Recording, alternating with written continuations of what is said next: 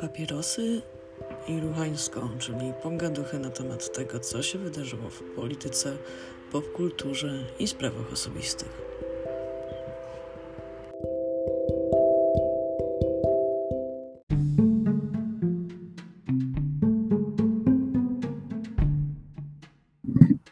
Dobry wieczór. Mamy dziś poniedziałek, 8 czerwca 2020 roku, pamiętny 2020 rok. W czerwcu mamy zaledwie zarazę i rebelię w Stanach Zjednoczonych po śmierci George'a Floyda. Także żyjemy w ciekawych czasach. Mam nadzieję, że nie zrobią się jeszcze ciekawsze.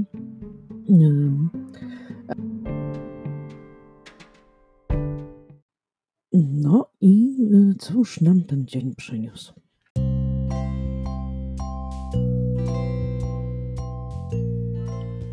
Nie będę naśladować serwisów informacyjnych. Jak potrzebujemy sprawdzić informacje, to mamy internet pod ręką. Natomiast to, co mnie zaprzątało od wczoraj, to była inba z J.K. Rowling, autorką Harry'ego Pottera, która już wcześniej miała historię niezbyt fajnych zachowań wobec społeczności trans. Zaznaczę tutaj, że nie jestem osobą trans i jakkolwiek oczywiście wspieram prawa osób transpłciowych i transseksualnych, tak nie czuję się tutaj w żadnym wypadku ekspertką. Natomiast mam taką regułę kciuka, która mówi, że jeżeli ktoś mi mówi: ej, zwracaj się do mnie tak i tak, to taka elementarna grzeczność wymaga, żebym po prostu się zastosowała do tej prośby.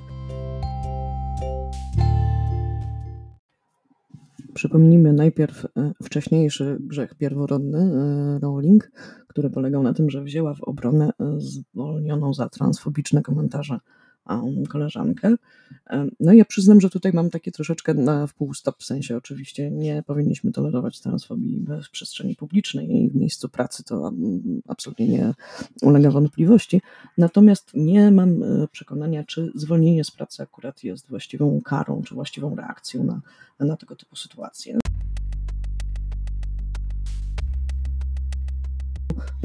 Przejdźmy do ostatnich wydarzeń.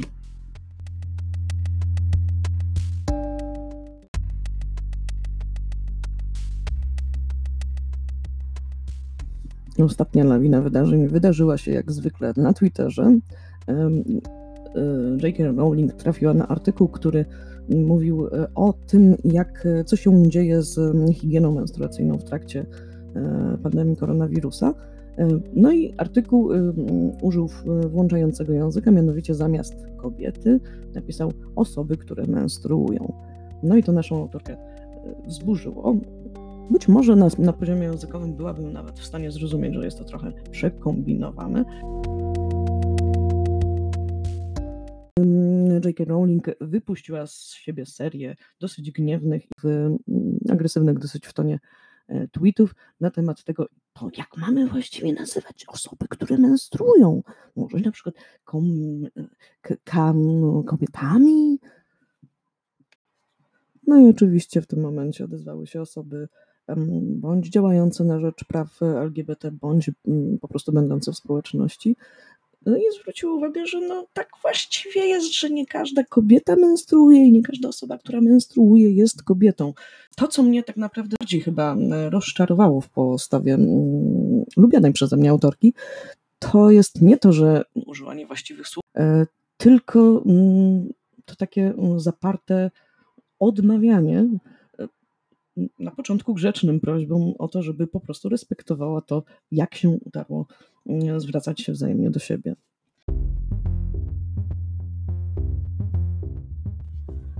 Żeby była jasność, na Rowling rozpętał się raczej festiwal hejtu. Niektóre roasty były dosyć zabawne, jak na przykład ten, że jej patronusem jest Margaret Thatcher.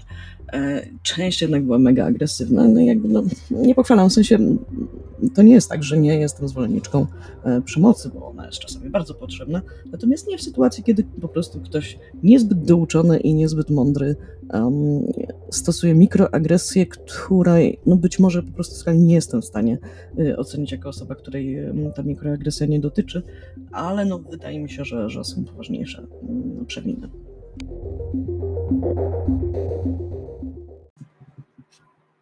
Natomiast muszę się zgodzić jeszcze też z Tomaszem Gardzińskim, który na Spider's Webie opisał całą historię, moim zdaniem w bardzo fajny i taki dosyć obiektywny sposób, że właściwie trochę nie rozumiem, dlaczego J.K. Rowling w ogóle upiera się wskakiwać na ten wagonik z napisem "A jestem taka postępowa i liberalna", bo nie jest.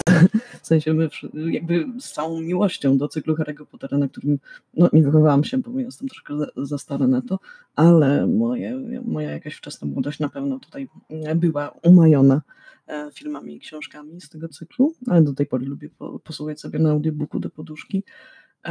No jakby pewne wartości oczywiście były jak najbardziej...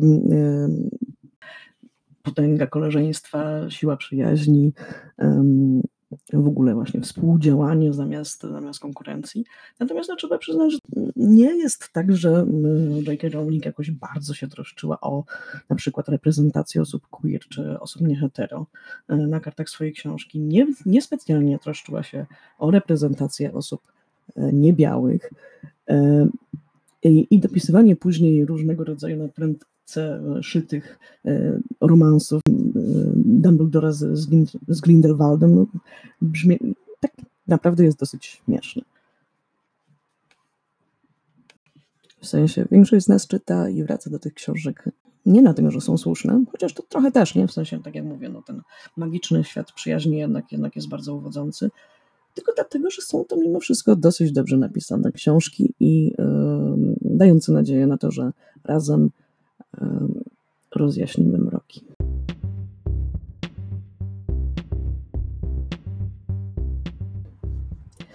To chyba na tyle dzisiaj. Trzymajcie się ciepło.